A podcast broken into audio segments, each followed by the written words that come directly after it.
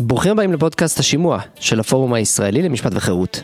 אני עורך דין ג'וני גרין, מנכ"ל הפורום, וכעת נמשיך את שיחתנו עם עורך הדין גיל ברינגר על הדור השלישי של מגבלות על חקיקת הכנסת. אז בפרק הקודם אה, שוחחנו על אה, אותן אה, מגבלות חדשות על חקיקת הכנסת. הזכרנו, או אמרנו שכביכול היו שני דורות קודמים של מגבלות החקיקה, הדור, המגבלה הפרוצדורלית בבג"ץ ברגמן, לאחר מכן פסק דין המזרחי שהביא את המגבלה המהותית על התוכן שלה, של החקיקה, ובעצם גיל מצביע על שורה של מגבלות חדשות, יצירתיות, קצת משונות אה, ובעייתיות מאוד, אה, אותם הוא גם, אה, אה, בהם הוא גם עוסק במחקר שלו. אז בפרק הקודם דיברנו בהתחלה על קצת על חוק סער ועל הבעייתיות שבו והתמקדנו בצד הפרסונלי או לא פרסונלי שבו ומשם בעצם נגענו בסוגיה הכללית יותר של חקיקה אה, פרסונלית. גיל הראה לנו כיצד בית המשפט בישראל יצר יש מאין מגבלות חקיקה דרמטיות שכולן קשורות לאופי, אה, אה, לאופי פרסונלי או נקודתי של החקיקה. גיל הסביר לנו כיצד אה, מגבלות אלו אינן רק ללא בסיס בדין הישראלי, אלא גם נעדרות אחיזה מבחינה היסטורית ותאורטית, כאשר בוחנים את התפתחות עניין החקיקה הפרסונלית בעולם הדמוקרטי כולו. בפרק הזה נעסוק בשני ביטויים נוספים של אותן הגבלות חדשות על חקיקת הכנסת. אם ההגבלה הקודמת על חקיקה פרסונלית או נקודתית בעצם נוגעת לאופי או לסוג של החקיקה, אה, שזה היה חידוש בפני עצמו, אה, אפשר לדבר גם על מגבלה שקשורה לזמן. מתי מותר לכנסת לחוקק ומתי על פניו אסור.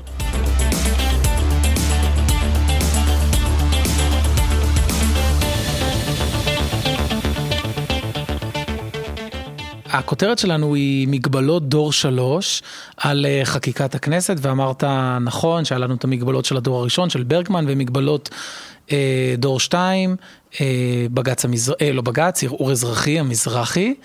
אה, בגלל שזה חוקתי, תמיד יש לנו בראש שמדובר בבג"ץ, אבל למעשה מדובר בערעור אזרחי שגם נדחה, והוא למעשה כולו אוביטר, אבל... כמובן. אבל כמובן. הוא כבר הכין את הפסיקה של 97. אה, ועכשיו אני רוצה אה, לתת עוד שתי דוגמאות למגבלות דור שלוש על המחוקק. המגבלה הראשונה שלנו עסקה במגבלה של צורה. זאת אומרת, בית המשפט העליון קובע שחקיקה, חקיקת יסוד, זה הוא כבר קבע בבג"ץ שפיר, ולדעתי בקרוב הוא גם יקבע את זה ביחס לחקיקה רגילה, כי כל הזרעים כבר נזרעו די עמוק באדמה, אינה יכולה להיות פרסונלית. הסברתי, כמו שאמרת, למה זה חריג ביותר. ומאוד מעניינת גם המוטיבציה, זאת אומרת, מה המוטיבציה שעומדת פה לבית המשפט העליון כשהוא מחליט לייצר הגבלות חדשות על המחוקק, שהוא עצמו מודה שמעולם לא היו. ניגע בפרק הזה בעוד שני אה, חסמים, עוד שתי מגבלות. המגבלה הראשונה היא מגבלה של זמן, עוד שנייה נאמר עליה משהו, והמגבלה האחרונה, השלישית, היא מגבלה של הליך. אה, אני קורא לזה המנהליזציה של החקיקה. התהליך המנהלי משתלט על התהליך הפוליטי. אבל בואו באמת נדבר רגע על הזמן. אז האמת שכשמדברים על uh, הגבלה של זמן על המחוקק, צריך לפתוח קודם כל, כמו תמיד, בסיפור. הסיפור הוא כזה, uh, אני חושב שאנשים, uh, חלקם יודעים שעבדתי במשך ארבע שנים עם שרת המשפטים לשעבר, איילת שקד. מי? ב... לא מכיר. שרת המשפטים כן. לשעבר, איילת שקד, כיום שרת הפנים. איפשהו בשנת 2018, איילת ביקשה לקדם אה, שינוי במסגרת בחינות הלשכה, אה, מתוך איזשהו ניסיון, אני חושב, אה, לצמצם את מספר עורכי הדין, מתוך איזו תפיסה שיש איזו הצפה של המקצוע.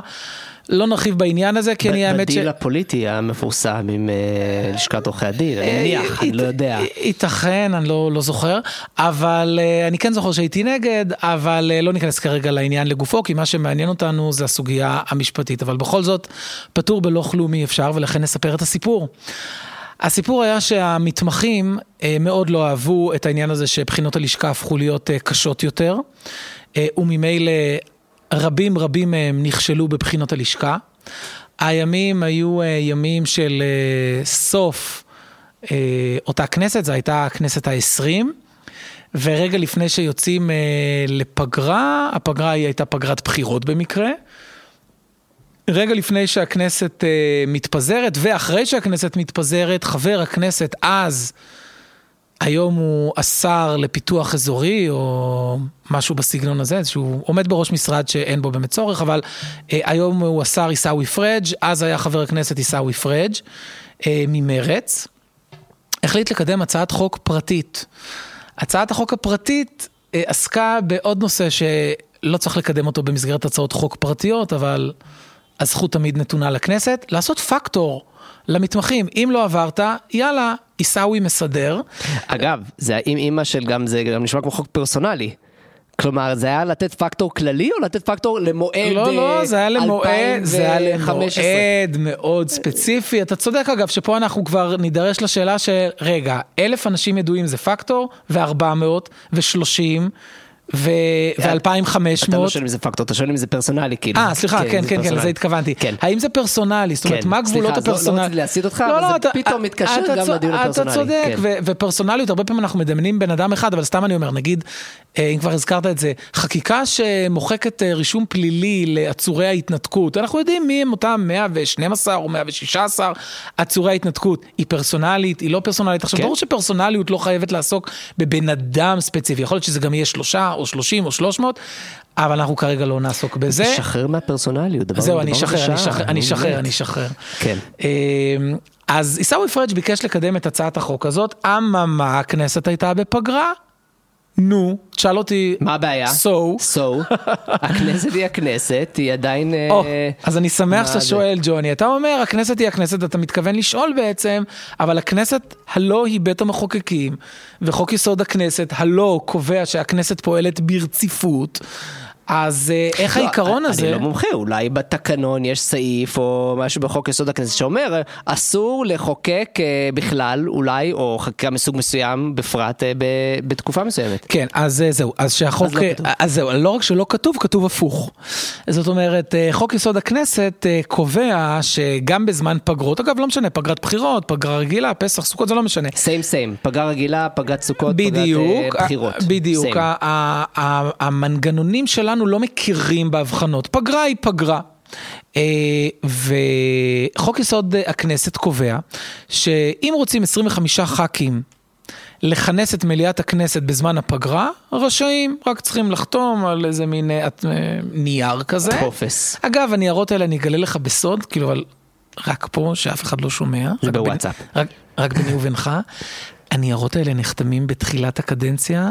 בעשרה עותקים חתומים, אחרי זה מנהלות הסיעות מוציאות אותם כשיש צורך, זאת אומרת, הם לא באמת חותמים, אז זה ממש בינינו, לא לדבר על זה עם אף אחד, הם לא. באמת חותמים אתה מגלה פה סודות? אד הוק לצורך, לצורך. עניין, הם אה, חותמים על אה, טופס כזה, והטופס הזה פשוט אה, נמצא אצלם. מה זה עשר לכל סיעה כזה? אני כבר לא זוכר אם זה עשר, אבל כן, יש להם כמה כן, טפסים כאלה, הם חותמים?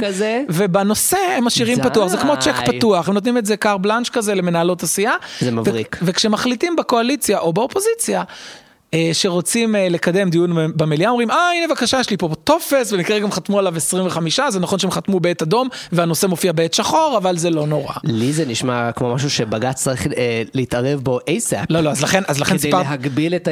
לכן כן. סיפרתי את זה רק לך ובלחש, ואני כן, מבקש גם שזה לא לא. לא יצא החוצה. אנחנו לא נגלה. אבל עיסאווי פריג' כינס אה, 25 והרבה יותר מזה ח"כים שאמרו רוצים לקדם בזמן פקטור. הפגרה את חוק הפקטור, הצעת חוק פרטית מטעם הכנסת. אומר היועץ המשפטי לכנסת דאז, אייל ינון, היום זו מישהי אחרת, ובכך הוא גם גיבה את עמדתו הפוליטית, משפטית, של יושב ראש, יושב ראש הכנסת דאז, חבר הכנסת יולי אדלשטיין מהליכוד, לא ניתן. לא ניתן לחוקק בזמן פגרה. למה? למה? הם קוראים את תקנון הכנסת ככזה שאומר, נכון, חוק יסוד הכנסת באמת מאפשר ל-25 ח"כים לכנס את צליל. המליאה. איזה זה צליל כזה. של לימוד. כן, אני יודע. כן. אמנם 25 ח"כים יכולים לכנס את המליאה לכל דבר ועניין, כמו שמופיע בחוק היסוד, אבל מתקנון הכנסת, שאינו אומר את זה במפורש, אני יכול ללמוד שזה רק לצורך הצעות לסדר ולא הצעות חוק. זאת אומרת, אני לומד מתקנון הכנסת, אומר אייל ינון, את ההפך. את ההפך ממה שלמדתי מחוק יסוד הכנסת. שהכנסת אינה רשאית להתכנס בזמן פגרה, גם אם 25 ח"כים מעוניינים היא בכך. רשאית להתכנס, אבל לא לצורך חקיקה. היא יכולה להתכנס. כן. הם יכולים לדבר על כל מיני דברים, כן. להעלות נושאים לסדר, זה יפה ומעניין, לשאת נאומים. אבל לא לקיים את הפונקציה של החקיקה. כל חקיקה. כל חקיקה, לא יכולים. אלא אם כן, הממשלה מאשרת. אה, אוקיי, עכשיו הצגנו את זה בצורה משעשעת, כן. אבל זו האמת. זו, זו, זו חוות דעת משנת 2018, שבשנת 2019 קיבלה גושפנקה של בית המשפט העליון של חיות, אני אומר של חיות, גם כי הנשיאה, אבל גם כי היא כתבה את פסק הדין. ובפסק הדין, אה, איך אני אגיד את זה בצורה עדינה, נפלו טעויות מביכות אה, ברמה העובדתית, אבל אני קצת לא מאשים הפעם, רק הפעם, את בית המשפט העליון של חיות, מכיוון שטענות הצדדים, גם של עיסאווי, שעתר נגד ההחלטה של יולי אדלשטיין והיועץ המשפטי לכנסת, שמנעו ממנו לחוקק את חוק הפקטור בזמן הפגרה, וגם טענות הכנסת, הלשכה המשפטית בכנסת, הם לא חשפו בפני בית המשפט את המידע האמיתי, אבל בשביל זה יש לנו את הפודקאסט שלך, ולכן יפה. אנחנו נחשוף כאן, ישמע בדיוק, עכשיו וידע. אנחנו כאן נחשוף את המידע.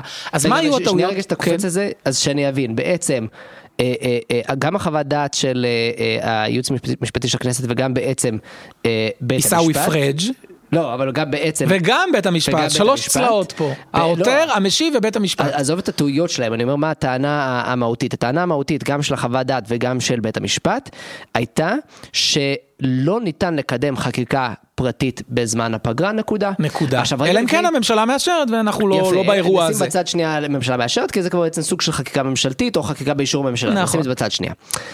לפני שרגע ניכנס לטיעון, לצד המשפטי, הטיעון, אה, למה זה נכון או לא נכון. מה המשמעות של זה? כלומר, כמה, כמה זמן הכנסת נמצאת בפגרה?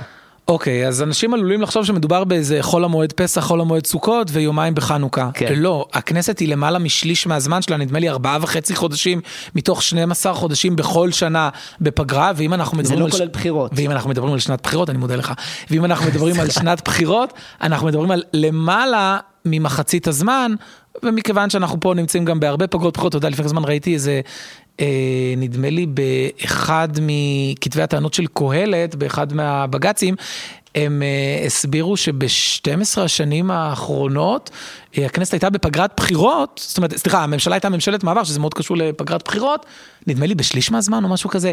אבל אנחנו. מדברים על פגרה כזו או פגרה אחרת.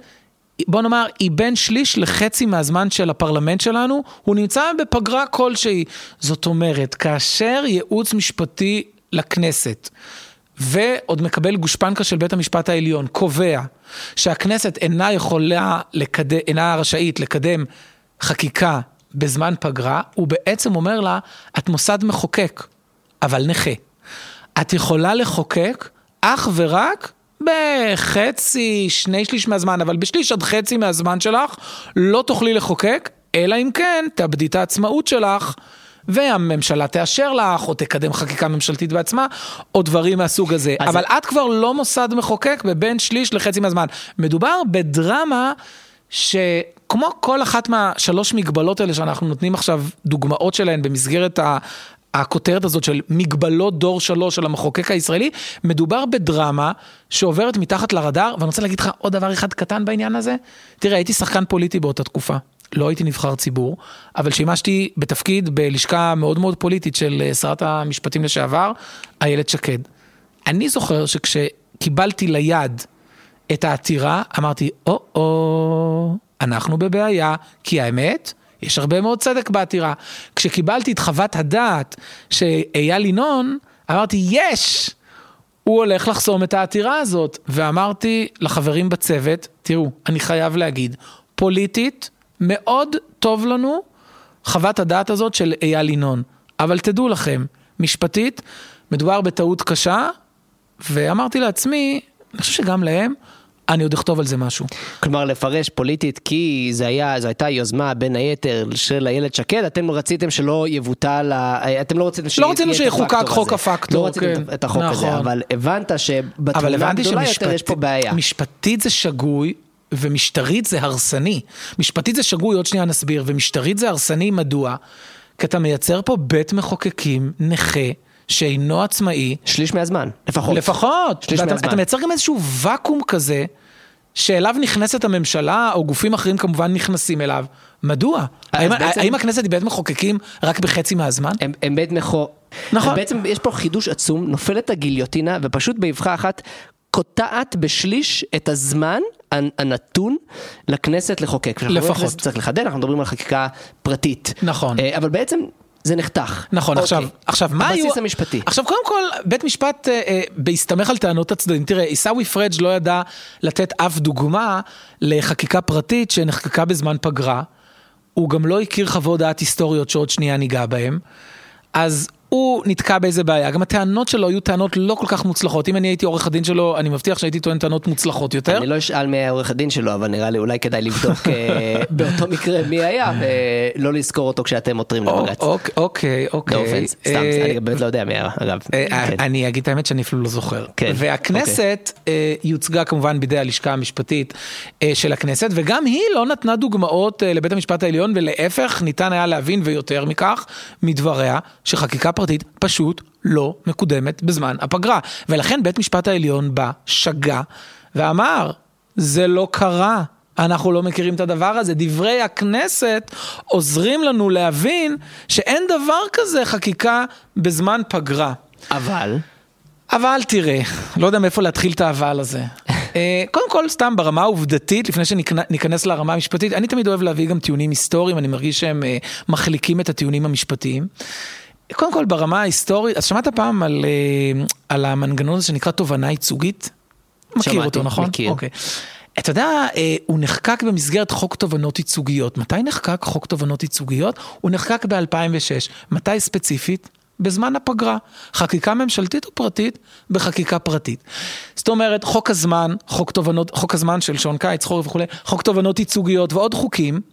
אה, אין המון כאלה, אבל יש, לי בהחלט. דוגמאות. אה, אה, קפצה לי עוד דוגמה שדיברת כן. על זה, גם כשקראתי את המחקר שלך. כן. קפצה דוגמה. תקן אותי אם טועה. חוק זניח ושולי שנקרא חוק יסוד כבוד האדם וחירותו. הוא לא נחקק כחקיקה פרטית בזמן פגרה? בזמן פגרה? התשובה היא לא. זו טעות נפוצה. אוקיי. אני מודה לך על אוקיי. הטעות הזאת. לא, לא, הוא נחקק, אני חושב, שלושה ימים לפני פיזור הכנסת. כש... אוקיי. אה, כאילו, נדמה, לא. לי, נדמה לי שאוריאל לין כותב בספר שלו זה כן? שהציפורים הנודדות כבר התחילו לעופף, כן. וחברי הכנסת כמו הציפורים הנודדות הס- הסתלקו כבר מהמשכן. לא, כי הממשלה כבר התפרקה, אבל אתה בעצם אומר הכנסת עוד לא פוזרה. הכנסת עוד לא העבירה את החוק לפיזור הבנתי, הכנסת, אוקיי. היו עוד שלושה ארבעה ימים. הממשלה פורקה בינואר והחוק עבר במרץ. אה, אני לא זוכר את התאריכים כרגע, אני אוקיי. רק יכול לומר לך בוודאות, לפני שהכנסת פוזרה, לפני שהתחילה אה, הפגרה, הוא כן מתאר שחברי הכנסת של מפלגת העבודה דאז כבר הסתובבו בכינוסי פריימריז וכולי, והתחושה הייתה, בוא נאמר ככה, בחירות. כמו, אני, אני לא אוהב שהמשפטנים משתמשים בביטוי הזה, אבל מהותית היינו פגרה. בפגרה, אוקיי. פורמלית, כן. אבל מה שחשוב זה הפורמליסטיקה, כנראה לא היינו שהיום, בפגרה. אם בית המשפט היה אוכף אה. את האיסור על חקיקה בזמן השאלה אם הוא היה פגרה, רוצה את זה או לא. אם הוא היה רוצה, אז כן. מהותית זו הייתה פגרה, אם כן, לא, אז פורמלית ברור. לא. אז אני אומר, לו היה רוצה בכך היה. אז בית, משפט. קבע ש... זאת אומרת, היסטורית אנחנו לא מכירים את התופעה הזאת של חקיקה פרטית בפגרה. שגיאה, כמובן, שגיאה חריפה, וגם העותר לא הביא לנו דוגמאות, הוא צודק, העותר באמת עשה עבודה לא טובה, אני שומר על שפה נקייה, אה, עשה עבודה לא טובה, אה, וגם הכנסת, גם הלשכה המשפטית בכנסת, אה, מסיבה כזו או אחרת, אגב, לדעתי, הם פשוט שכחו את מה שאני הולך להגיד עוד מעט, לא העבירו את המידע הזה לבית המשפט העליון, ויוצא פסק דין לא מוצלח של בית המשפט העליון, שהתוצאה שלו, גם אם הדרך היא טיפה שונה, מבקשת לחסום חקיקה פרטית בזמן פגרה. עכשיו, ברמה המשפטית, מה אנחנו, זה היסטורית.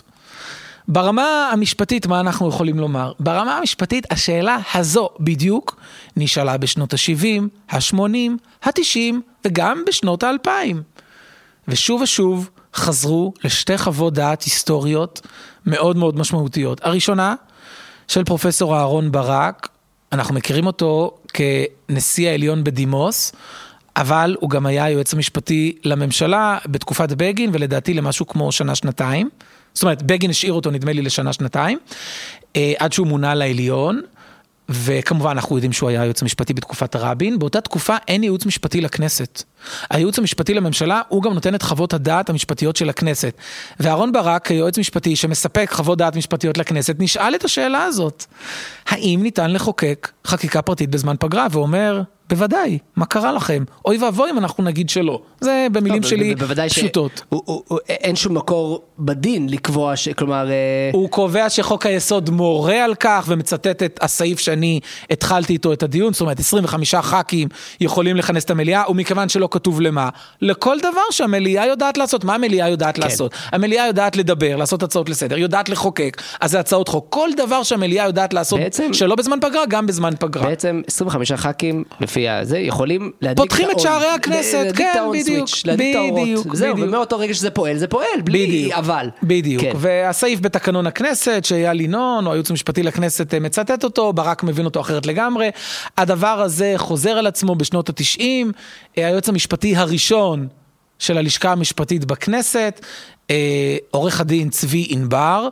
אה, מצטט את ברק, אה, הוא בעצם נשאל על ידי אה, חנן פורת, ז"ל, חבר הכנסת לשעבר, מטעם המפד"ל, הוא נשאל בדיוק את השאלה הזאת, פורת היה יושב ראש ועדת חוקה לדעתי, והוא נשאל את השאלה הזאת, ושוב חוזר על ברק, וחוזר, וחברי הכנסת גם בשנות האלפיים, הם מכירים את חוות הדעת האלה, הם פועלים על פיהם, הם מחוקקים, נתתי כמה דוגמאות משנת 2006, ויש דוגמאות נוספות. היה ברור, תמיד, שכשהם מכנסים את הכנסת ב-25 ח"כים, היא יכולה גם לחוקק בזמן פגרה. אבל חריקות מסוימות מתחילות לפני כעשור, התקנון משתנה, לדעתי, ואני מראה את זה במחקר שלי, לא משתנה באופן שהוא רלוונטי לנושא שלנו, אבל התקנון משתנה.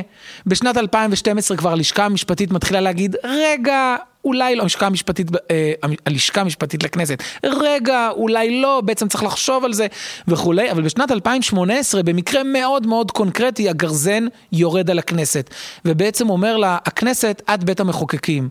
אבל רק בחלק מהזמן. את לא באמת יכולה לחוקק בכל הזמן הזה. ההשלכה היא דרמטית, וכמו כל אחת מהמהפכות האלה, זה עובר כאילו שום דבר לא קרה. למה זה עובר כאילו שום דבר לא קרה? כי בדרך כלל לרוב הפוליטי, לממשלה, זה דבר שהוא מאוד מאוד נוח, הדבר הזה. עם אישור שלה, עם אישור הממשלה יכול לגרום לזה שחקיקה פרטית תעבור, אבל אי אישור שלה, אי מתן אישור נועל את הכנסת, זה דבר נורא נוח. וכאן אני שואל, ומה עם האופוזיציה? ומה עם חברי כנסת אחרים? ואני רוצה לשאול, אתה יודע מה, שאלה יותר עקרונית. את מי היועץ המשפטי לממשלה, אתה יודע, זו שאלה שאני אוהב לשאול ביחס ליועץ המשפטי לממשלה. אבל אני רוצה לשאול ביחס, ביחס ליועץ המשפטי לכנסת, שזו שאלה שאנחנו כן. הרבה פעמים לא שואלים אותה. אתה יודע, נדמה לי שגם אני וגם אתה היינו לפני כמה חודשים בהרצאה של עורכת הדין אביטל סומפולינסקי. ואני זוכר, לדעתי זה היה ב- בסמינר של הפורום למשפט וחירות, ואני זוכר משפט שהיא אמרה ומאוד אהבתי, היא אמרה, שאלו אותה משהו, מי הלקוח של היועץ המשפטי לכנסת, אז היא אמרה, רגע, מה, אתם מתכוונים לוויכוח הזה כמו עם היועץ המשפטי לממשלה, את מי הוא משרת? רבותיי, אני לא מתבלבלת, הלקוח שלי מאוד ברור לי. אני מאוד שמחתי לשמוע את המשפט הזה, אבל האמת שצריך לפענח אותו. רגע, אז? הלקוח הזה, בדיוק, שהוא זה מאוד הכנסת? מאוד ברור. זה האופוזיציה? זה הקואליציה? ז- זאת ש... ה- זה עיסאווי כן, פריג', ש- כן. זה הכנסת זה כאספה? המחוקקת, זה יושב ראש הכנסת. מ- מי הלקוח המשפטי של הייעוץ המשפטי לכנסת? אני הרגשתי פה שהייעוץ המשפטי לכנסת נתן עבודה מאוד טובה ליושב ראש הכנסת. אתה יודע מה? ואולי אפילו לקואליציה, בשבתה כפרוקסי של הממשלה, שברצותה מעבירה חוקים וברצותה לא מעבירה חוקים. אבל האם הוא היה היועץ המשפטי של עיסאווי פריג'? עזוב את עיסאווי פריג', האם הוא היה היועץ המשפטי של הכנסת כאספה המחוקקת? בוא ננסה רגע לחשוב על האינטרסים של המוסד. הכנסת. בדיוק. של על המוסד המחוקק. בדיוק, על האינטרסים המוסדיים של הכנסת. האינטרסים המוסדיים של הכנסת, זה שבין אם החקיקה, אתה יודע, חקיקה, אני יכול לאהוב אותה או לא לאהוב אותה. אני באופן אישי חושב שיש יותר מדי חקיקה. אז מה? אבל כאספה בוודאי מחוקקת... חקיקה פרטית, כן. בוודאי חקיקה פרטית. אבל אני, כשאני מסתכל על האספה המחוקקת, וכשאני חושב גם על הרעיון הזה של הפרדת רשויות, וכל הדברים מהסוג הזה, והיכולת של הכנסת לפקח ולבקר, בין השאר באמצעות חקיקה פרטית. אגב, המקרה של עיסאווי פריג' הוא מקרה קלאסי של ניסיון להשתמש בסמכות החקיקה כדי לבקר ולפקח על את הממשלה. גוף רגולטורי, הממשלה עשתה פה איזה, בדיוק, הממשלה. עשתה פה איזה, איזה קטע שהוא לא אהב, הכשיל למתמחים לדעתו, לא נאמר אם הוא צודק או לא, אז הוא אומר, רגע, שנייה, אני כמחוקק עושה פה משהו אחר. עכשיו, אני חושב שהחקיקה הזאת לא היה לה מקום. אני חושב שהחקיקה לא הייתה טובה, אבל אני לא בהחלט רלוונטית, עומד כן. מאחורי האינטרס המוסדי, אני מזהה פה אינטרס מוסדי של האספה המחוקקת שנקראת הפרלמנט הישראלי או, או, או הכנסת, לחוקק בזמן שהוא רגיל, מה שמכונה במרכאות, בזמן שהוא פגרה, בא היועץ המשפטי לכנסת ואומר, בניגוד ל- ליועצים משפטיים קודמים, ומבלי שהוא גם מביא את הדבר הזה בפני בית המשפט, שזה דבר חמור כשלעצמו, גם אם הוא נובע, אתה יודע מה, ואני מפרגן להם, כי הם באמת גוף מקצועי, שאני עוד לא נתקלתי אה, בהסתרת מידע מצידו, או דברים מהסוג הזה, ואני ממש ממש מפרגן להם שלא היה פה משהו קונספירטיבי, ואני רוצה להגיד את זה בצורה הכי ברורה, לא נראה לי שהם הסתירו בכוונה מידע מבית המשפט. אבל המידע לא זרם לבית המשפט. המידע לא זרם לבית המשפט, ובית המשפט יצר פה, בעקבות חוות הדעת ההיסטורית והמשפטית של הייעוץ המשפטי ב-2018, בית המשפט של חיות ב-2019, קובע שהאספה המחוקקת היא אינה אספה מחוקקת בין שליש למחצית מהזמן של האספה המחוקקת. אז יש פה, יש פה בעצם פסיקה סופר דרמטית שעוברת מתחת לרדאר, שמגבילה את כי היכולת חוץ של הכנסת... מעיסאווי פריג' כולם מרוצים. כן, ש- ש- שמגבילה את היכולת של הכנסת כמוסד עצמאי, ובעצם חק... זה, זה כל הרעיון של חקיקה פרטית, שהיא חקיקה שלא תלויה בממשלה וברשות המבצעת וכל המנגנונים, עוד מעט נדבר על המנגנונים האחרים שמעורבים בהיבט הזה. אה, ובין היתר זה קורה כי גם העותרים וגם המשיבים לא נותנים לבית המשפט את התמונה המלאה, הם לא מציינים את התקדימים בעבר של חקיקה פרטית קונקרטית שקרתה בזמן פגרה. ולא את חוות הדעת. והם לא מציינים את חוות הדעת המאוד משכנעות וחזקות של אהרן ברק ושל אה, צבי ענבר, שמפרטות, ושבעצם על בסיס החוות הדעת ה- ה- האלה הכנסת פועלת כבר שנים. עשרות כלומר, שנים. עשרות שנים. נכון. עכשיו, אתה יודע מה? יש, אני, כאילו חשוב לי לה- להדגיש בנקודה הזאת, לנסות להשוות את מה שקרה פה גם בחוות הדעת וגם בפסיקה. חשוב לי להשוות את זה, לנסות להשוות את זה לפסק הדין בעניין מיסוי דירה שלישית, או מה שאנחנו קוראים לו פסק דין קווטינסקי, של השופט אה, נועם סולברג, שופט העליון נועם סולברג. בפסק הדין הזה בעצם נדון השאלה, ו- והתקבלה איזושהי הכרעה שאגב, נועם סולברג, השופט נועם סולברג, מודה במידת החידוש המסוימת שיש בה, לדעתי דרמטית, אבל נדמה לי שנועם סולברג אומר שם, הסטנו מעט את היריעה. זאת אומרת, הוא אומר, המחוגה קצת הגדילה את המשרד שלה, לדעתו לא הרבה יותר מכך, לדעתי הרבה הרבה. הרבה הרבה כן. יותר מכך, אבל נועם סולברג מודה במידת החידוש של פסק הדין. במה פסק הדין עסק? אז הימים היו ימי שר האוצר לשעבר כחלון, וכחלון ביקש להעביר אה, חקיקה, או נגיד אחרת. כחלון הלך לבחירות 2015 עם הבטחת בחירות מאוד ברורה. תנו לי את כל המשרדים, את כל היחידות, את כל הסמכויות, את כל הכלים, ואני אוריד את מחירי הדיור. לא יודע אם אתה זוכר, אז היה כאילו הדיבור, בוודאי, כולם בוודאי, דיברו, בוודאי. אוקיי. אז כולם דיברו אז על זה שהדיור בישראל הוא יותר מדי יקר, וזוגות צעירים לא יכולים אה, לקנות דיון דירה. שלא נס לכו, כמובן. דיון, כן. דיון שלא נס לכו, אני מסכים. ואז אחת היוזמות, או אחת מיוזמות הדגל של כחלון הייתה, בואו נשחרר, קצת אגב מזכיר אה, אה, טעויות שעושים היום בממשלה הזאת לצערי. אה, ב- זה, זה תמיד, אתה יודע, תמיד כשאנחנו עושים את הדיון הזה, אני שנייה רגע אומר משהו שהוא off topic, אבל תמיד... אנחנו ב off topic של ה off topic. לא, אנחנו ב off, topic שהוא... לא, לא, אנחנו, אנחנו בתוך הכי. לא, לא, אנחנו הכי ב off topic אוקיי, אחד ולא כן. שני. אבל אתה יודע, הרבה פעמים התחושה שלי בתחום הכלכלי, בחקיקה וברגולציה כלכלית, שבמקום להתעסק ב, ב, במנגנון ובתמריצים האמיתיים, מה זה האמיתיים? אלה שמייצרים ומביאים להיצע את- וביקוש שונים, במקום זה אנחנו מתעסקים כל הזמן בענייני החלוקה. לא מתעסקים בלהגדיל את העוגה, עושים חוקים על חוקים על חוקים לגבי איך נחלק את העוגה הקיימת, המצומקת המד- והקטנה. המדלדלת. המדלדלת. לפעמים הרגולציה הזאת היא גם עוד יותר מדלדלת את העוגה, לפעמים היא פשוט לא עוזרת בה. למלמית. עכשיו, אני תמיד בעד לא להתעסק בשאלה של איך מחלקים את העוגה, אלא איך מגדילים את העוגה. אבל כחלון הוא כנראה לא תלמיד בבית המדרש שלי, וכחלון אמר, אני רוצה כאחד מהצעדים שאני אעשה כדי להוריד את מחירי הדיור, יש לי רעיון. נציף את השוק בדירות. יפה. איך מציפים את השוק בדירות? תגיד, בוא נבנה דירות. לא. אנחנו ניקח את הדירות הקיימות, ונחלק אותם לעוד אנשים. מה זאת אומרת? יש אנשים, לא יודע אם שמעת על התופעה הזאת, שמחזיקים ביותר מדירה אחת. מכיר תופעה כזאת? שמעתי על זה. שמעת. אז כחלון אה, אה, אה, בדק את העניין הזה וגילה שיש 80 אלף ישראלים שמחזיקים בשלוש דירות ומעלה. אמר, אני אטיל מס על מי שמחזיק בדירה שלישית ומעלה, וככה אני אשחרר לפחות 80 אלף דירות לשוק. זאת אומרת, יהיה שווה לא להחזיק דירה יותר, שלישית. כי מי נכון, שמחזיק דירה שלישית, נכון, הוא נכון. מחזיק רביעית וחמישית. נכון, אבל אני- אני אשחרר- אני אני רוצה רגע אשחרר. למקד את המאזינים, בעצם המטרה פה של כחלון הייתה אה, אה, לצמצם את ההשקעות בדירות, כלומר את הר- הרכישה והחזקה של דירות לצורכי השקעה, והוא רצה לכן למסות מי שיש לו המון דירות, ריבוי דירות. וזה יגרום וככה להצפה של השוק להכניס בדירות. יותר דירות לשוק, וכך להוריד את המחירים. בדיוק, אם כן. יהיה היצע יותר גדול, המחירים ירדו. המחירים ירדו. כי, אבל- כי הביקוש נשאר קשה. אבל, אה, ואז הוא חוקק, זאת אומרת לא אבל, הוא, הוא ניסה לחוקק את החוק הזה, והחוק הזה עבר. אבל הוא מהר. חוקק את החוק הזה, אה, אני אגיד לך את האמת, לא הרבה יותר מהר ממה שעובר בדרך כלל חוק, ולא בצורה מאוד שונה ממה שעובר, אה, אה, אה, מה שעוברים בדרך כלל חוקי מס אחרים. אתה יודע מה? לא אני אומר את זה, אתה יודע מי אומר את זה? אומר את זה שופט העליון מני מזוז, לש... זאת אומרת לשעבר שופט העליון מני מזוז. אה, בפסק הדין של קבטינסקי, זה היה זוג שעתר נגד החקיקה של אה, כחלון. מני מזוז שהיה בדעת מיעוט, הוא אה, אחד מגדולי האקטיביסטים, היה דווקא בדעת מיעוט אל מול העמדה של השופט השמרן, בדרך כלל אה, נועם סולברג, אה, שפה לדעתי התגלה כאקטיביסט לא קטן, אבל, ולד- ולדעתי עשה טעות, עוד שניה נדבר על זה.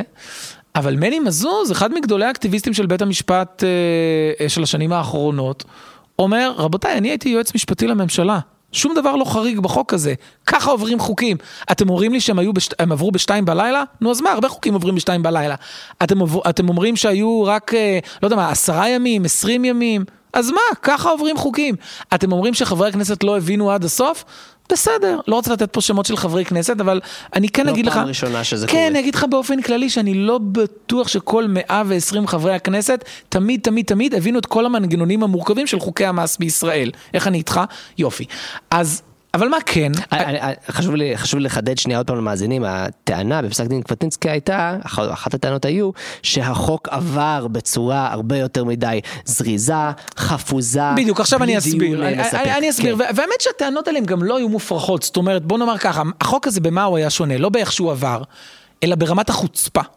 זאת אומרת, אה, הגיע מנכ"ל האוצר וצרח על הח"כים, הגיעו פקידי האוצר כשה... איך אני אגיד את זה? בוא נאמר, ההתנהלות שלהם הייתה אפילו חריגה יותר מביחס לרגיל אצלם. אה, סך הכל אנשים שאני מחבב בדרך כלל, אבל יש להם איזושהי אה, תעוזה כזאת, ולפעמים זה גובל בעזות מצח אל מול חברי כנסת. לפעמים, אגב, יש צורך בדבר הזה, כי חברי כנסת הם לא פעם פופוליסטים, אבל הייתה תחושה של חברי הכנסת שאין פה באמת דיון. זאת אומרת, חצו- ככה... חצו את הקו, כפו על חברי הכנסת. ככה נועם אה, סולברג אה, ראה את זה, ושלושה אה, שלושה, אה, שופטים אה, נוספים אה, שהיו אה, הסכימו. אה, מטעמו, שנחצה כאן איזשהו קו, אה, נועם סולברג קרא לזה עקרון ההשתתפות, הוא לא כובד פה עקרון ההשתתפות, ולכן אה, פסל את החוק הזה, אמר זה צריך לחזור אל הכנסת. והשופט סולברג ושלושה שופטים נוספים מחליטים לפסול את החוק. לא ניכנס כרגע לביקורת, יש אה, מי שחשב שזה פסק הדין השמרני ביותר, יש מי שחשב שזה פסק הדין האקטיביסטי ביותר. אני חושב שזה פסק דין יותר אקטיביסטי משמרני, אבל מעניינת אותי יותר עמדת היועץ המשפטי לכנסת. עמדת היועץ המשפטי לכנסת, אגב, אותו אייל ינון, הייתה שלא ניתן לקבל צורה כזו של תהליך. זאת אומרת, משהו בפרוצדורה מבחינתו, הוא אגב אמר לבית המשפט שלא צריך לפסול את החוק, אבל הוא אמר שהפרוצדורה לא הייתה ראויה, והממשלה דרסה את הכנסת וכולי וכולי. אגב, בית המשפט הסתמך על הדברים שלו, מחק את ההסתייגות שלו מכך שלדעתו לא צריך לפסול את החוק, אמר, מסכימים איתך שהפרוצדורה הייתה גרועה, ולכן פסלנו את החוק. את העמדה הזו של אייל ינון כיועץ משפטי לכנסת, אני מבין. אני מבין מה הוא רצה לעשות בו, אני חלוק עליו, אבל מבין אותו. הוא פעל פה כשהלקוח הברור שלו היא האספה המחוקקת, במה שלדעתו נראה כדריסתה על ידי הרשות המבצעת. על ידי כש- שר האוצר, שר האוצר, שי. באב"ד, המנכ"ל, נציגי האוצר, נערי האוצר, לא משנה איך תקרא לזה. הוא הרגיש שהאספה המחוקקת נרמסה, כלומר, שהפכו אותה אה, לכלי ריק. היה פה ביטוי של הוא מייצג את אה, אה, המוסד, את האינטרס המוסדי של הכנסת, שיהיה לה את ההזדמנות לעשות אה, תהליך דליברטיבי כלשהו וכו'. הרי צריך להגיד את האמת, הרי לאייל ינון אין עמדה אם מיסוי דירה שלישית הוא טוב או רע, וטוב שכך. אולי לא- יש לא- לו, אבל לא, לא לא, אני לא. מאמין שיש לו, זאת כן. אומרת, אני לא מאמין שיש לו, עוד כן. פעם, לא, העמדה שלו לא נובעת מהעמדה שיש לו או אין לו ברור, בעניין ברור. הזה. זו עמדה מוסדית. אני מבין את העמדה המוסדית, אני חושב שהוא טעה, אני חושב שהוא שגה, אני חושב שלא היה צריך להתערב, אני מסכים, לא מאמין שאני אומר את המשפט הזה. אני מסכים עם. השופט מני מזוז. אבל אני מבין מה היה לינון אמר ואני מכבד את העמדה הזאת, הוא הגן על מה שלדעתו היה האינטרס המוסדי של האספה המחוקקת. אני לא מבין מה הוא עושה בבג"ץ עיסאווי פריג'. לא מבין. זאת אומרת, עכשיו איטל סומפולינסקי אומרת, אה, לגבי ה- ה- מי הלקוח של היועץ המשפטי לכנסת, זה נורא ברור לי. כן, זה נורא ברור. זה נורא, אז מי הלקוח? מי היה הלקוח בפרשת עיסאווי פריג'? בחוות דעת של הפסק דין של המתמחים של הפקטור זה לא היה כל כך ברור. לי, לי לא. ברור כשאני קורא את זה, כי זה נשמע לי שהלקוח הוא יולי אדלשטיין, אולי איילת שקד, אולי הממשלה, אולי הקואליציה, ודאי לא עיסאווי פריג', ודאי וודאי, וזה מה שמטריד אותי, לא האספה המחוקקת. הכנסת כמוסד שהוא מחוקק, היא בוודאי לא נשמרו האינטרסים שלה על ידי היועץ המשפטי לכנסת אייל ינון. אז בעצם בגלל הרשימת פלטות האלה, אה, אה, אנחנו רואים מצב שבו אה, יש את הפסיקה הזאת, נקבעת ההלכה הזאת, כנראה על בסיס גם הבנה שגויה היסטורית, גם הבנה שגויה של ה... שלא רק הבנה שגויה, אלא שבכלל לא הוצגה אותה חוות דעת אה, שעליה הסתמכה. עמדה משפטית שגויה, כן. עמדה היסטורית שגויה, אבל נק- נקבעה הלכה? כן. ובעצם יורד הגרזן ומעתה ואילך שליש מהזמן אה, לפחות אה, הכנסת לא יכולה למלא את תפקידה העיקרי כי אפשר לומר שחקיקה פרטית זה על אף שיש בזה כל מיני בעיות באופן שבו זה קורה בישראל וכולי אה, החקיקה פרטית זה ביטוי כמעט אולטימטיבי של העצ... החקיקה העצמאית של הכנסת שלא תלויה בחוטים של. הממשלה והאישורים והפרוצדורה הזאת וכולי אני רק רוצה להעיר פה שתי הערות הערה וחצי קודם כל. הפלטה הזאת, עזוב שנייה את התוצאה ואת ההיבט המשטרי הרחב יותר, זה מאוד ממחיש את הבעייתיות שבה בית משפט קובע על כולם, זה במעין אה, עתירה כמובן נורא דחופה ובהולה וכולי, יש ימים בודדים לכולם להתארגן על עצמם, בין אם זה העותר, בין אם זה המשיבים, שנפלה פה טעות קשה בהתנהלות המשפטית, אה, גם נכון. לא בזדון, אה, וגם של בית המשפט עצמו בשל הזה, ויש פה בעייתיות מבנית. שבית המשפט ממהר להיכנס לשאלות האלה ולהתערב, ובאמת דברים נופלים בין הכיסאות ומתקבלות החלטות שבאמת עם קצת יותר עבודה, עם קצת יותר מחקר, היו עולים על, ה- על האמת הפשוטה הזאת. אתה, אתה, אתה, אתה מעיר פה הערה מדהימה. אה, נכון, זאת אומרת, אה, ברור לי שהייתה פה אה, שגגה. אה, אתה יודע מה? אם הייתי חושד בלשכה המשפטית בכנסת, ניחא, אגב אין סיבה לחשוד בהם, אבל ניחא, אבל אני רואה שגם עיסאווי פריג' לא יודע מה צריך לטעון. כי אפילו עותר לא טען את בדיוק, הטיעון לא שהכי היה בדיוק, משרת הוא אותו. לא טען את הטענות הכי טובות, ולכן ברור לי שמדובר פה בשגגה שיצאה, לא רוצה להגיד מפי השליט, כי מדובר בפקידות המשפטית, אבל כשגגה שיצאה לא? מפי זה השליט. מפי השליט. אה, אני, אתה יודע, אני מצטט. ציטוטים, כן. אבל לא רוצה לתת להם פה משמעויות. אז זה כשגגה שיצאה מפי השליט, ברור לי. וכשבית משפט נכנס לעניין הזה וקובע יותר מדי מסמרות, זו בעיה מאוד מאוד קשה כשהוא עובר בעצם לניהול הכנסת ולניהול תחום החקיקה הפרטית, כן בזמן פגרה, לא בזמן פגרה. אגב, לדעתי, אני יודע איך, איך, איך לצאת מהמשבר הזה, זאת אומרת, בוא נאמר בעתירה הבאה, בעיסאווי פריג' הבא, אם יזכרו אותי, אני יודע מה לטעון, איזה טענות צריך אתה לטעון. תצטרף כדי לא, בית משפט. כדי להפוך את ההלכה הזאת, אני לא חושב שזה יהיה מסובך מאוד, יש לי סיבה לחשוב ככה. אבל הנה מגבלה שנייה ודרמטית, דיברנו במגבלה הראשונה על מגבלה של צורה וחוקי יסוד וכלליים ופרסונליים. ו- כן. הנה מגבלה שנייה, זו מגבלה של זמן. ירד הגרזן על הכנסת, היא לא יכולה לחוקק עוד מגבלה, כולן מהשלוש, ארבע, חמש שנים האחרונות, היא לא יכולה לחוקק בבין שליש לחצי מהזמן שלה. זו התפיסה המשפטית היום, מתעלמת מכל עמדה היסטורית או משפטית קודמת. אגב, מתעלמת גם מ... אני חושב מהצדדים שאתה ביקשת, אני הדגשתי יותר את הצדדים ההיסטוריים והמשפטיים, אבל אני חושב שאתה הדגשת את הצדדים המשטריים, שמה זה הצעת חוק פרטית בסוף? זה בדיוק המקום שבו הכנסת מאתגרת את הרשות הנוספת, המחוקקת שנקראת הממשלה, ואם אנחנו אומרים, את יכולה לחוקק. מבצעת. המבצעת, ו- ואם אנחנו אומרים לכנסת, את יכולה לחוקק, רק תביאי uh, צטלה מהממשלה, שזה האישור, בסדר. כן. מה עשינו בזה? אז למה, אז למה בכלל צריך הצעות חוק פרטיות? האמת שזה מתקשר ממש לאחד מהדברים שעלו לי כשדיברת על זה, שזה לא סתם שליש מהזמן. אתה אומר שליש מהזמן, כאילו שליש ויש עוד שני שליש. לא, וזה אני חושב גם הביא אותנו לחלק האחרון, או לצלע השלישית של הסיפור הזה. הפגרה של, במיוחד לא כל פגרה, אבל במיוחד הפגרה שבין בחירות, כלומר אחרי שהכנסת מת, אה, אה, מתפזרת, באתי להגיד מתפגרת, אחרי שהכנסת מתפזרת, אגב, אני לא חושב שזו טעות בעברית. כן. אחרי שהכנסת מתפזרת, אה, יש פה זמן דמדומים שהוא ייחודי, ודווקא זה הזמן שיש הכי הרבה משמעות לאותה עצמאות של הכנסת ושל חברי כנסת. למה? כי בזמן הרגיל, כשיש ממשלה וקואליציה מתפקדת, בדרך כלל, אפילו בלי האישור הפורמלי של ממשלה וזה, אם, הממש... אם הקואליציה לא רוצה שחקיקה פרטית תעבור, היא לא תעבור. כלומר, זה יש חריגים, אבל בג... בכללים היא מספיק מגויסת, היא תצביע נגד, יש רוב לממשלה ולקואליציה בתוך הכנסת. מה קורה בשעות הביניים האלה, בדמדומים, בין הפיזור הכנסת עד הבחירות הבאות? זה כזה all bets are off. פתאום כולם הם free players, אבל אני לא אומר שיש wild west, כאילו, זה לא המערב הפרוע, אבל זה כן סוג בוא של נחזור מצב... לעברית, ג'וני. סליחה, כן. זה כן מצב... אני- אני מפחד שאני לא מבין חלק מהמילים. יונתן, אני מבקש. אה, אה, אה, פתאום כן יש איזשהו מצב הרבה יותר משוחרר, ויש הרבה יותר פוטנציאל שהכנסת כרשות מחוקקת אמיתית, שבאמת יכולה לעשות מה שהיא רוצה, יש יותר פוטנציאל שאנשים לא ילכו לפי אותם... יותר מזה, כן. אני, אני אגיד על זה שתי לפי נקודות. המשמעת. אני אגיד על זה שתי נקודות יותר מזה.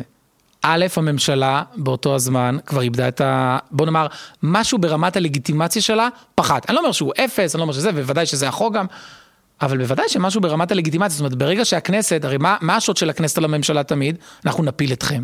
אבל אם הולכים לבחירות והממשלה היא ממילא ממשלה יוצאת, מה המשמעות? כבר, זהו, הממשלה נפלה.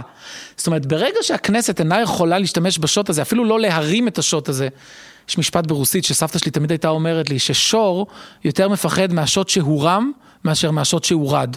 זאת אומרת, האיום, לפני שהוא יתממש, הוא יותר מפחיד מהמימוש, כי לפעמים אני- המימוש, לפעמים המימוש לא כל כך גרוע, אבל כשהוא רואה את השוט, הממשלה מפחדת יותר... אני לא חושב שהייתי רוצה לפגוש את סבתא שלך, ואני חושב שזה מסביר הרבה. מ-2014 אתה תתקשה לפגוש אותה, אבל האמת שאתה מפסיד, שאתה לא פגשת דרכך, אותה. דרכך אנחנו פוגשים אותה. אוקיי, אבל הנה אתה רואה כן. שפתיה דובבות. אז, אה, אז יש פה בעצם מצד אחד רמה יותר נמוכה של לגיטימציה של הממשלה. הכנסת עדיין המוסד הכי לגיטימי שיש, נבחר ישירות על ידי, הוא, הוא, הוא יונק את האמון שלו באופן ישיר על ידי הציבור, מהציבור. ולא כמו הממשלה שיונקת ממנו. ו, ומצד שני, אתה יודע, יש פה איזה מין, אה, יש פה איזה מין סכנה כזאת, זאת אומרת, המוסד שהוא פחות לגיטימי כרגע, בוודאי אל מול הכנסת, הוא זה שהכנסת נדרשת לאיזשהו אישור שלו כדי לעשות מה, אתה יודע מה? במאמר שאני עומד לפרסם בנושא הזה, אני מביא גם את כל הציטוטים מתוך הפרוטוקולים של שנות ה-50 וה-60. של חברי כנסת שאמרו, אסור לנו, בדיוק ביחס לתקופה הזאת של פגרת בחירות, אני מדבר כן, על כל פגרה, אבל. פגרת בחירות, הם אמרו, אסור לנו להגיע למצב שבו יש ואקום שלטוני. והם אמרו, אנחנו לא יכולים לייצר מצב שבו יש ואקום בפרלמנט, גם לא אם הממשלה תיכנס לוואקום הזה. מה זה החוות דעת של אייל ינון ופסק הדין של העליון? אם זה. לא מצב של לייצר ואקום בפרלמנט, שהממשלה נכנסת לתוך הוואקום הזה. הטיעון שלך העלה בטיעון שאני חושב שהוא אפילו זה, זה המקום שחשבתי שתלך אליו ואז באמת נעבור כבר לנושא הבא אה, אה, כי נגמר לנו הזמן אבל אה, אה, הטיעון שלך מעלה עוד טיעון ואני מקווה שאו שהוא כבר נמצא במאמר שלך או שתכניס אותו ואז תודה לי אחר כך. אתה באת, אני חושב להגיד משהו יותר דרמטי.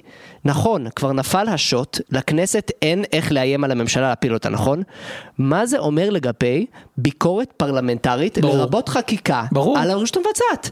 כלומר, אם בדרך כלל אחד מהאמצעי הביקורת הכי משמעותיים של הפרלמנט על הרשות המבצעת, על הממשלה, זה שהוא יכול להפיל אותה, זה השוט המורם, אז הנה נפל השוט. אז קל וחומר בפגרת בחירות זה הזמן הכי חשוב שהכנסת תתפקד איך שהיא רוצה וכמה שהיא רוצה כ- כמוסד עצמאי.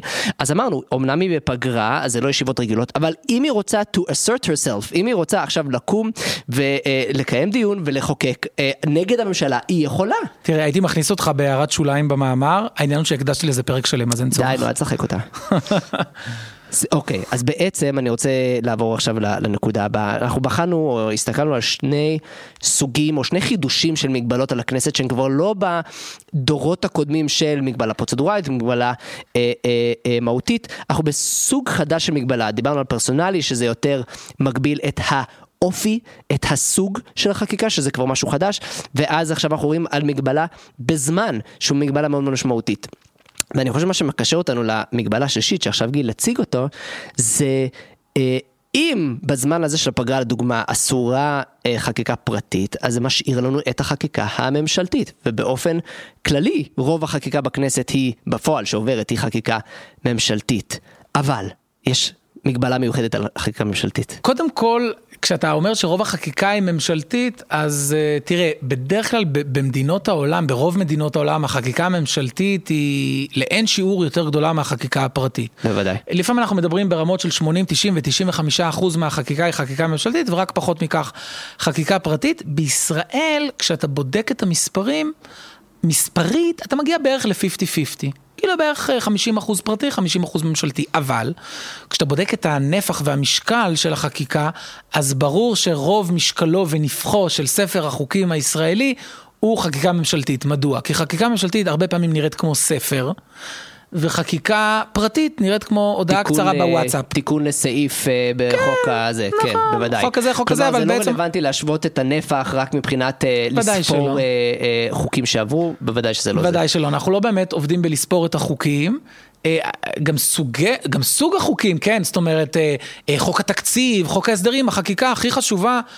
אה, היא, אה, היא חקיקה שהיא בהגדרה שלה תהיה חקיקה ממשלתית, וחקיקה פחות חשובה בדרך כלל עוברת אה, כחקיקה פרטית, חוקי יסוד, בדרך כלל יחוקקו כחקיקה ממשלתית ולא פרטית, אלא אם כן אנחנו מדברים על, על רוב, רובינשטיין ומרידור, בדיוק, כן. אבל גם שם יש לזה חריגים.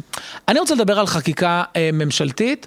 ואני רוצה לדבר על מגבלות חדשות, ושוב, אנחנו כל הזמן עוסקים פה במגבלות אה, מהשנים האחרונות ממש, מגבלות חדשות על המחוקק. פה המחוקק הוא דווקא הממשלה, אה, כי הממשלה באמת היא, היא, היא הגורם הדומיננטי אה, בחקיקה הישראלית. ו, ויש, לנו, ויש לנו לאחרונה את ההליך שאני קורא לו המינהליזציה של החקיקה. זאת אומרת, החקיקה שהיא הייתה בישראל במשך שנים ארוכות, עד לשנים האחרונות, ובוודאי שככה היא מתנהלת גם במדינות אחרות, תהליך פוליטי, הופכת להיות יותר ויותר תהליך שיש לו נגיעות מנהליות, ולכן גם משפטיות. זאת אומרת, יותר ויותר אני מזהה שהפקידות המקצועית והמשפטית, המשפטית אבל לא רק, אנחנו ניתן כמה דוגמאות משפטיות, ואחרי זה אולי ניתן דוגמה אחת אוצרית, תקציבית, של נערי אוצר. Uh, הפקידות המקצועית יותר ויותר משתלטת ונוגסת על ואת וב בתהליך הזה. ומכתיבה ובולמת. ומכתיבה ובולמת, או כמו שקראתי לזה במקום אחר, מכבסת ואף תולה, אה, בתהליך הזה. אז אתה יודע מה, אני, אני, אני כן רוצה להתחיל, מ, מ, אני אוהב להתחיל מסיפור, אבל זה לא צ'יזבט, זה סיפור אמיתי. אז רגע לפני הסיפור שלך, אני רק רוצה להעביר למאזינים שלנו שגיל, אה, כאן אנחנו נדבר על זה יחסית בקצרה ובתמציתיות, אבל בעצם גיל פרסם מאמר שנקרא ברשות הפקידים אה, אה, בכתב עת השילוח, מאמר מרתק שממש נכנס לעומק הסוגיה הזאת של אה, אה, הגבלות מנהליות או המינהליזציה של החקיקה, שעכשיו בעצם גיל אה, יפתח לנו בסיפור. שעת okay, סיפור. בשבטי כיוסף המספר. אה, אני זוכר ששרת התרבות לשעבר מירי רגב ביקשה להעביר אה, אה, תיקונים לחוק הקולנוע. אה, בין השאר, במסגרת התיקונים האלה, היא ביקשה להיכנס לכל מיני הגדרות של ניגודי עניינים, המועצות שמאשרות סרטים, מי מותר לו לשבת שם, מי אסור לו, ומה זה בדיוק ניגוד עניינים בהקשר הזה. של כל מיני קרונות, קרנות הקולנוע והמימון נכון, הציבורי של נכון, קולנוע שמאלני. נכון, שזה נושא גדול לגעת בו כן. פעם בהזדמנות. נביא את זיו מאור לדבר על זה. בדיוק, ויש מי שעוסק כן. בזה לא מעט. אבל אני פה התעניינתי בעניין אחר, ראיתי שהמשרד המשפטים הגיע אל השרה אה, לשעבר אה, מירי רגב, ואומר לה, אה, ראינו שאת מנסחת פה במסגרת הצעת החוק הממשלתית שלך לתיקון חוק הקולנוע איזשהו מנגנון של ניגוד עניינים. זה לא המנגנון הרגיל של ניגוד עניינים, יש לנו דבר שנקרא תבנית חקיקה. ואת צריכה לפעול לפי תבנית החקיקה. template ב Word כזה. כן, כאילו template משפטי כן. כזה. תבנה את החקיקה זה נראה כאילו הנה החוק ותחתום למטה. אה, בגדול, כן, כן, בדיוק, בדיוק. אוקיי. עכשיו, ניסיתי להבין מה זאת אומרת שיש פה תבנית חקיקה, לא הבנתי. אני הייתי בטוח, ככה למדתי, ככה תרצה, המורה שלי בכיתה ט' לאזרחות, לימדה אותי שהחקיקה מתקיימת בכנסת. עכשיו, כשגדלתי קצת ראיתי שהממשלה מאוד דומיננטית, אז הבנתי שזה איפשהו בין הכנסת לממשלה.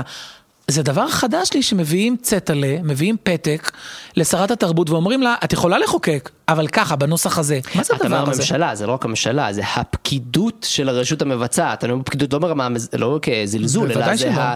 ה- האנשים, הגורם הלא אנשי נבחר. המקצוע, הגורם הלא נבחר בתוך משרדי הממשלה, לא נבחר, לא, הממשלה, לא השר נבחר, וה- לא נבחר, לא נציגי ציבור, כי הממשלה כן. היא גם לא נבחרת, היא נציגי ציבור, אבל מגיעים באמת הפקידות המקצועית, אנשי הדרג המקצועי, ואומרים, את יכולה לחוקק, אבל ככה. ואני חייב לומר שהזדעקתי על זה.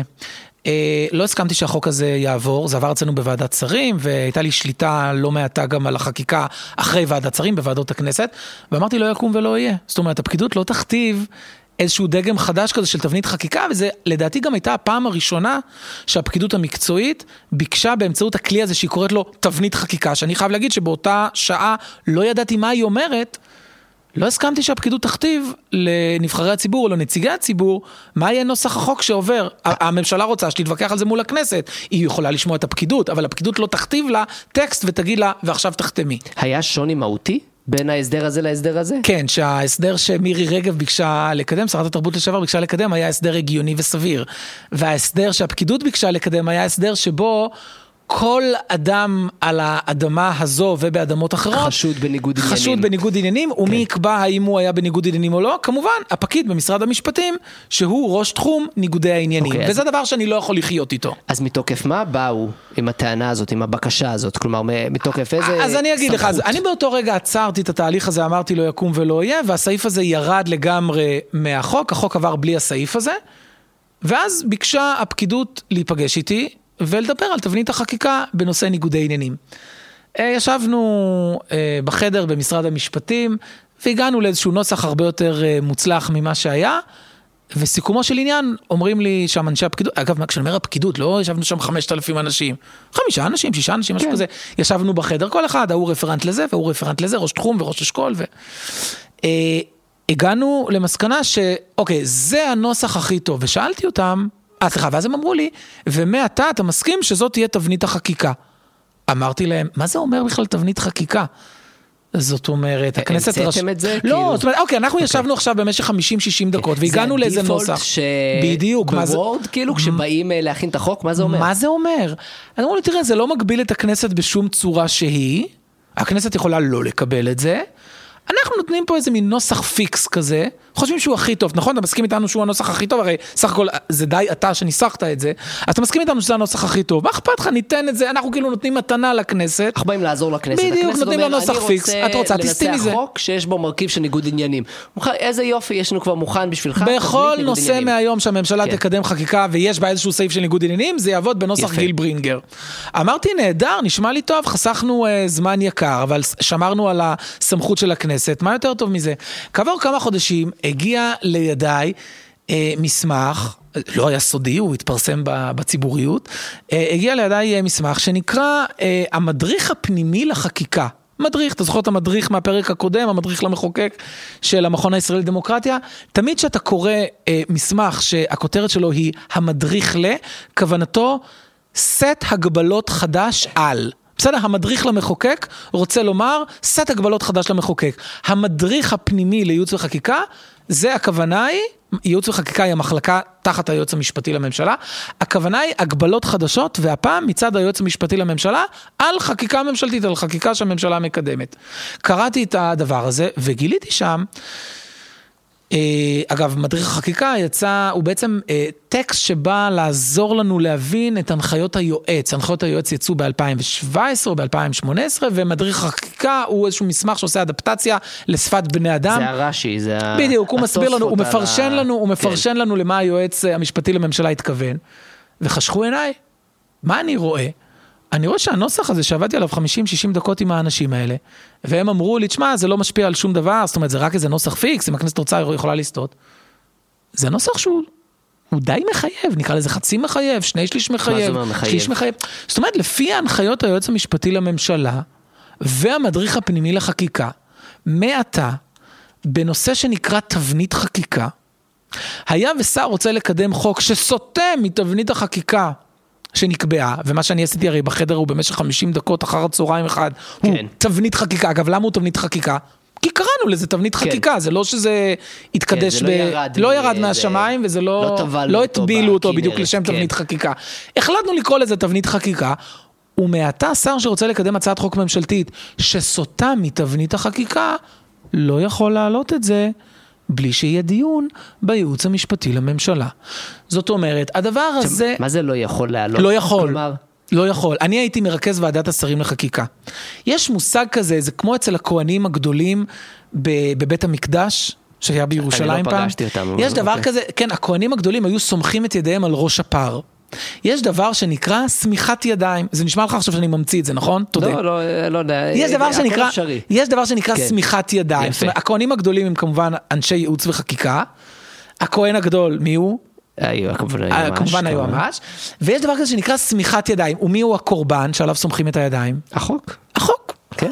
או הממשלה היא קל. הקורבן. אז כמה אם לא קל. סמכו את ידיהם, אם לא סומכים לא את ידיהם, להתקדם. אני לא יכולתי להכניס נושאים לסדר היום של ועדת השרים לחקיקה. זאת אומרת, מזכירות הממשלה, גם אם אני אומר לה, תכניסי את זה לסדר היום, היא תגיד לי, יש סמיכת ידיים של היועמ"ש? אם אני אומר לה לא, החוק לא נכנס. אוקיי, רגע, אז יש פה רכיב קריטי בתוך כל הדבר שאנחנו מתארים עכשיו, שהוא בעצם כדי שהצעת חוק תיכנס, תקבל אישור ממשלתי, כלומר כדי שהיא תיכנס לתוך, אה, לקבל אישור ממשלתי, אישור של היועמ"ש. לא, כלומר כדי שזה יגיע לוועדת כדי שרים לענייני שהממשלה חקיקה, תדון ותאשר את זה. בוועדת השרים לחקיקה, היועמ"ש קודם כל צריך להגיד. אני סומך את ידיי. עכשיו. היועמ"ש לא יסמוך את ידיו על דברים שהם בניגוד לתבנית חקיקה.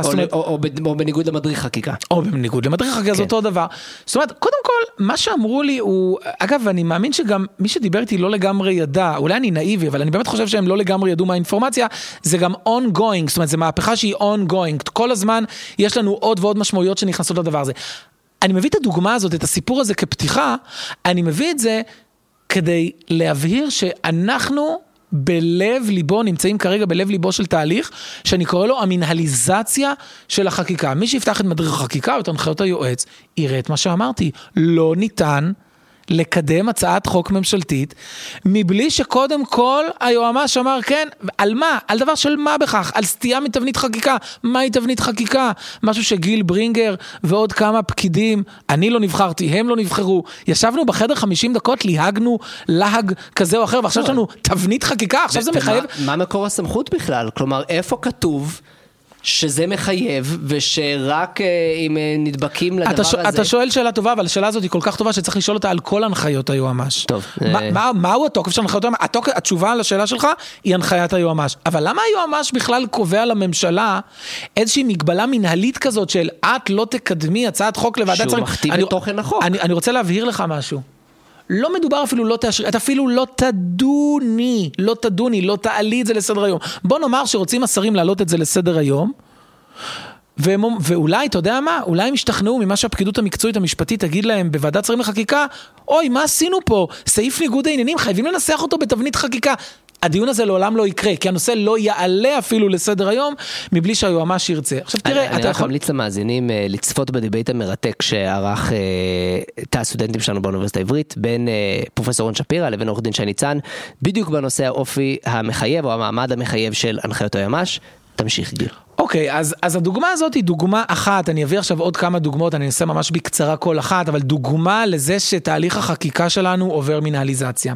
אתה יודע שטיוטה של הצעת חוק, בדרך כלל, זאת אומרת, טיוטה של הצעת חוק נקראת תזכיר. באופן היסטורי, תזכירי חוק, מי היה מאשר אותם? הממשלה.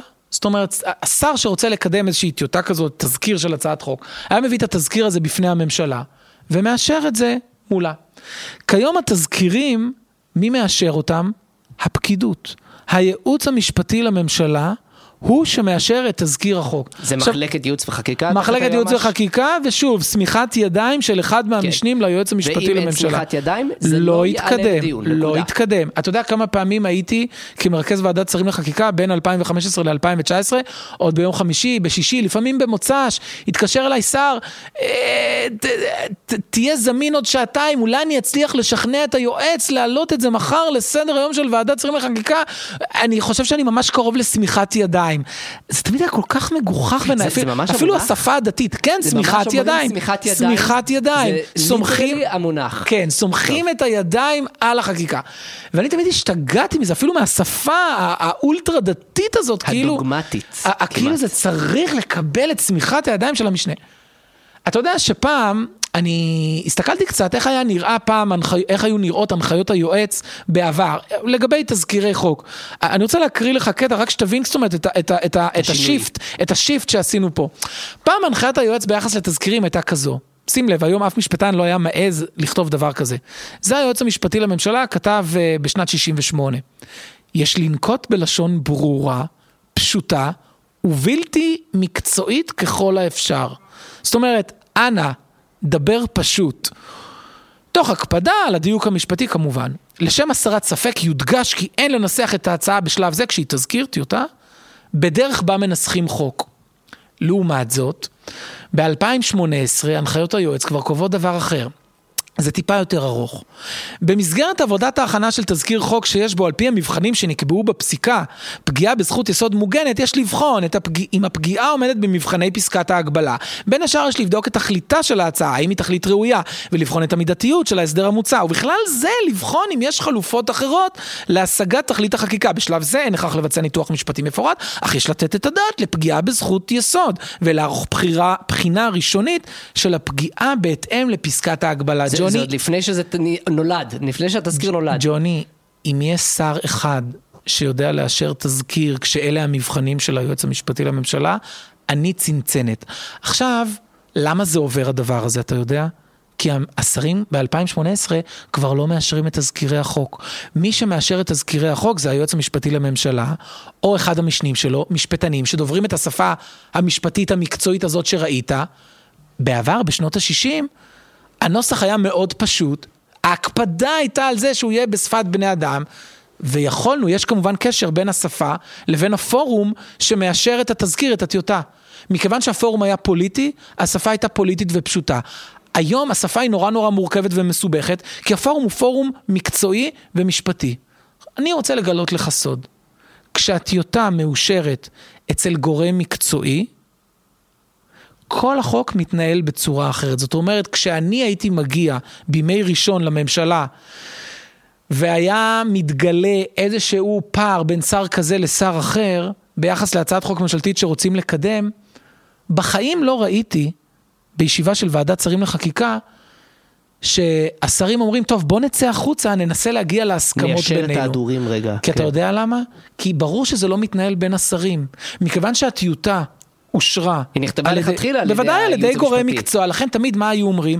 טוב, שגורמי המקצוע יצאו מחוץ לחדר של ועדת שרים, תחזרו, תגידו לנו שהגעתם להסכמה. היועץ המשפטי שלו והיועץ המשפטי שלו. היועץ המשפטי של החקלאות עם היועץ המשפטי של הפנים, היועץ המשפטי של הבט"פ עם היועץ המשפטי של האוצר, במיוחד בייעוץ בוודאי. המשפטי, כולם ממילא כפופים ליועמ"ש. זה לא שזה משרד זה בוודאי, משרד זה. ולכן הייעוץ המשפטי, אמרתי, מכבס ואף תולה. מעולם לא ראיתי שחזרו לחדר של ועדת שרים, אמרו, יש לנו הסכמה בינינו גורמי המקצוע, והשרים גם אשכרה רצו לדעת, ומה ההסכמה? כי זה ברור, זה ברור לחלוטין, שולטים שכל ה- בתהליך. בדיוק, שכל הנושא הזה הופקע מהעניין הפוליטי. הנושא הזה הוא מנהלי, הוא מקצועי, ואני מזכיר לך, רוב רוב רוב רובה של החקיקה כיום בישראל, אני מדבר מבחינת הנפח והמשקל שלה, היא חקיקה ממשלתית. כשאתה מייצר מצב כזה, שבו הפקידות המקצועית היא גורמת לשאלה של האם זה יעלה או לא יעלה, מתי זה יעלה, באיזה נוסח זה יעלה, תבנית חקיקה כן או לא, תחשוב מה זה עושה לספר החוקים הישראלי. ספר החוקים בדרך כלל אמור לשקף, אתה יודע מה, באיזשהו אופן, רצון העם, המאוויים של, ה, של העם, האמונה שלו, התפיסה שלו. אתה יודע מה, אם זה לא דרך הפילטר הכי קרוב אליו, שזה הכנסת, דרך הפילטר אחד פחות קרוב אליו, הממשלה. אנחנו מדברים פה על פקידות מקצועית שמייצרת תבניות, שמתערבת בזמני העלאה. שקובעת מה כן יעלה ומה לא יעלה, ואתה יודע מה, אני רוצה לתת לך דוגמה אחת, עוד דוגמה אחת דוגמה קטנה. אחרונה. לא, דוגמה אחת קטנה למשפטי, אוקיי. ואחרי זה משהו אחד אולי כן. תקציבי. כתוב ב, בהנחיות היועץ ובספר שנקרא המדריך הפנימי לחקיקה, שגם אם מדובר בקושי של מה בכך, הייעוץ המשפטי לממשלה יכול לחסום שר מלהעלות נושא לסדר יום של ועדת שרים לחקיקה. באיזה מקרה? כשמרגישים שהקושי הזה לא נפתר, כי המשא ומתן מול אותו אה, פקיד שאחראי במשרד המשפטים לבחון את הצעת החוק, לא נעשה בלב פתוח ונפש חפצה. לא נעשה בלב פתוח ונפש חפצה. זה חתיכת זאת, חרב. זה חתיכת חרב שהיא, היא- אתה יודע מה זה כבר, דיברתי איתך על המינליזציה של החקיקה, זו הפסיכולוגיזציה של המינליזציה. אני נכנס לנבחי נפשו של אותו רפרנט, שהוא בדרך כלל שנה, שנתיים, שלוש, מאז שהוא סיים את ההתמחות שלו, השר לא יוכל להעלות הצעת חוק ממשלתית לוועדת השרים לחקיקה, לא יוכל להעלות אותה לסדר היום, לא יוכל לדון בה.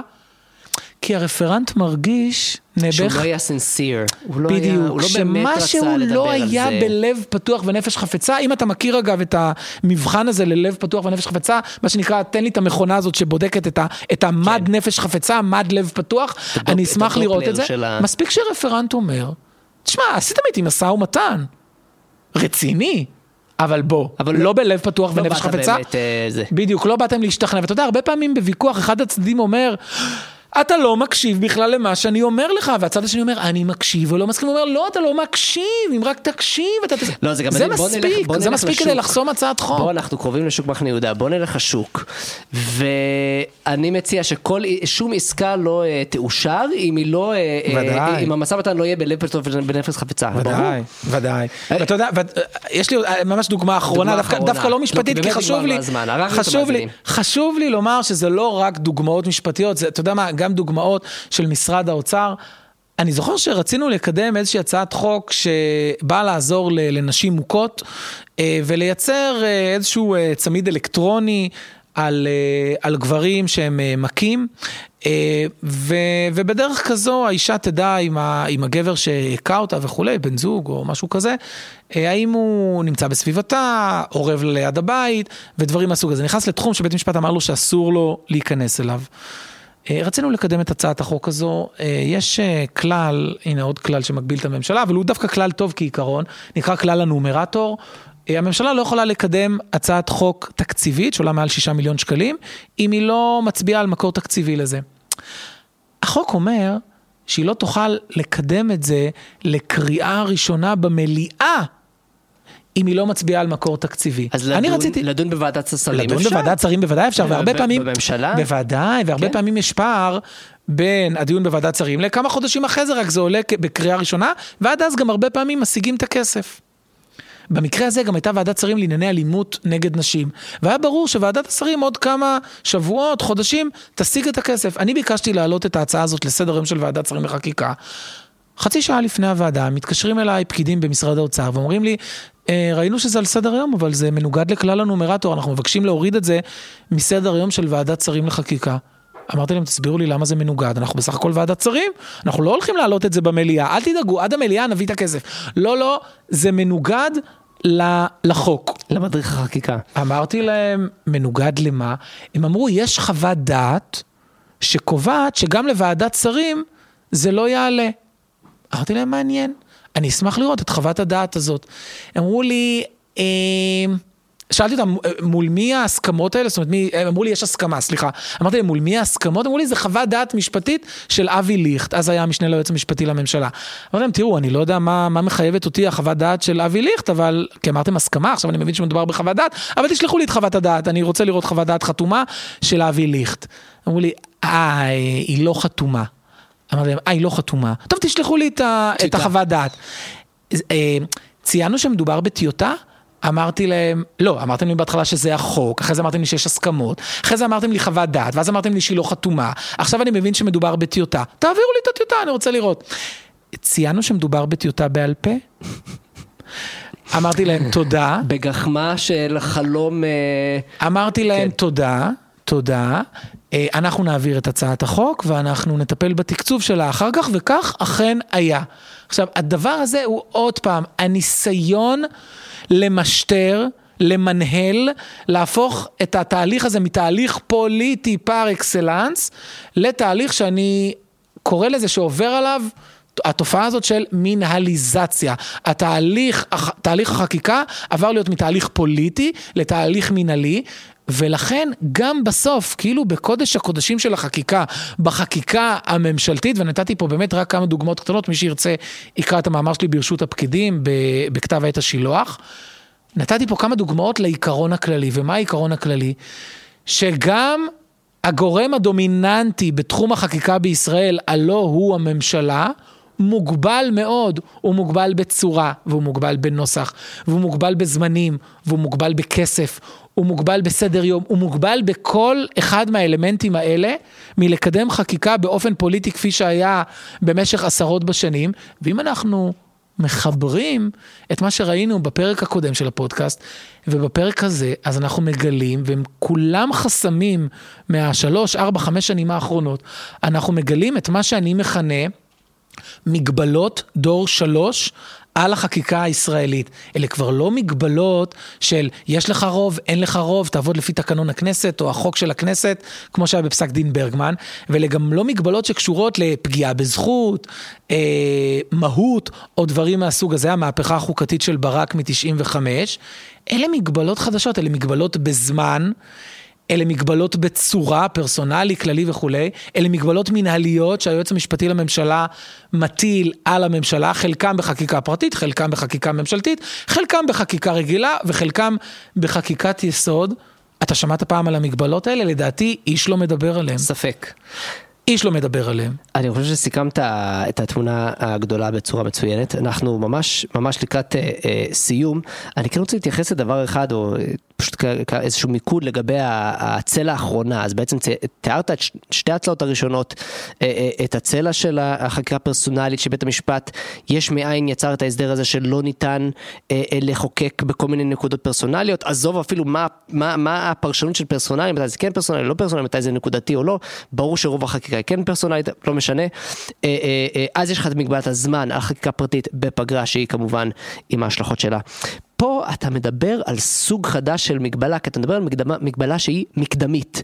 זו מגבלה שאומרת אה, אה, לגדוע את זה באבו, או בלשון של אהרן ברק, כן, כשהוא דיבר על בית משפט לחוקה, להרוג את הג'וק הזה כשהוא עוד קטן, אם לצטט את, אה, את אהרן ברק.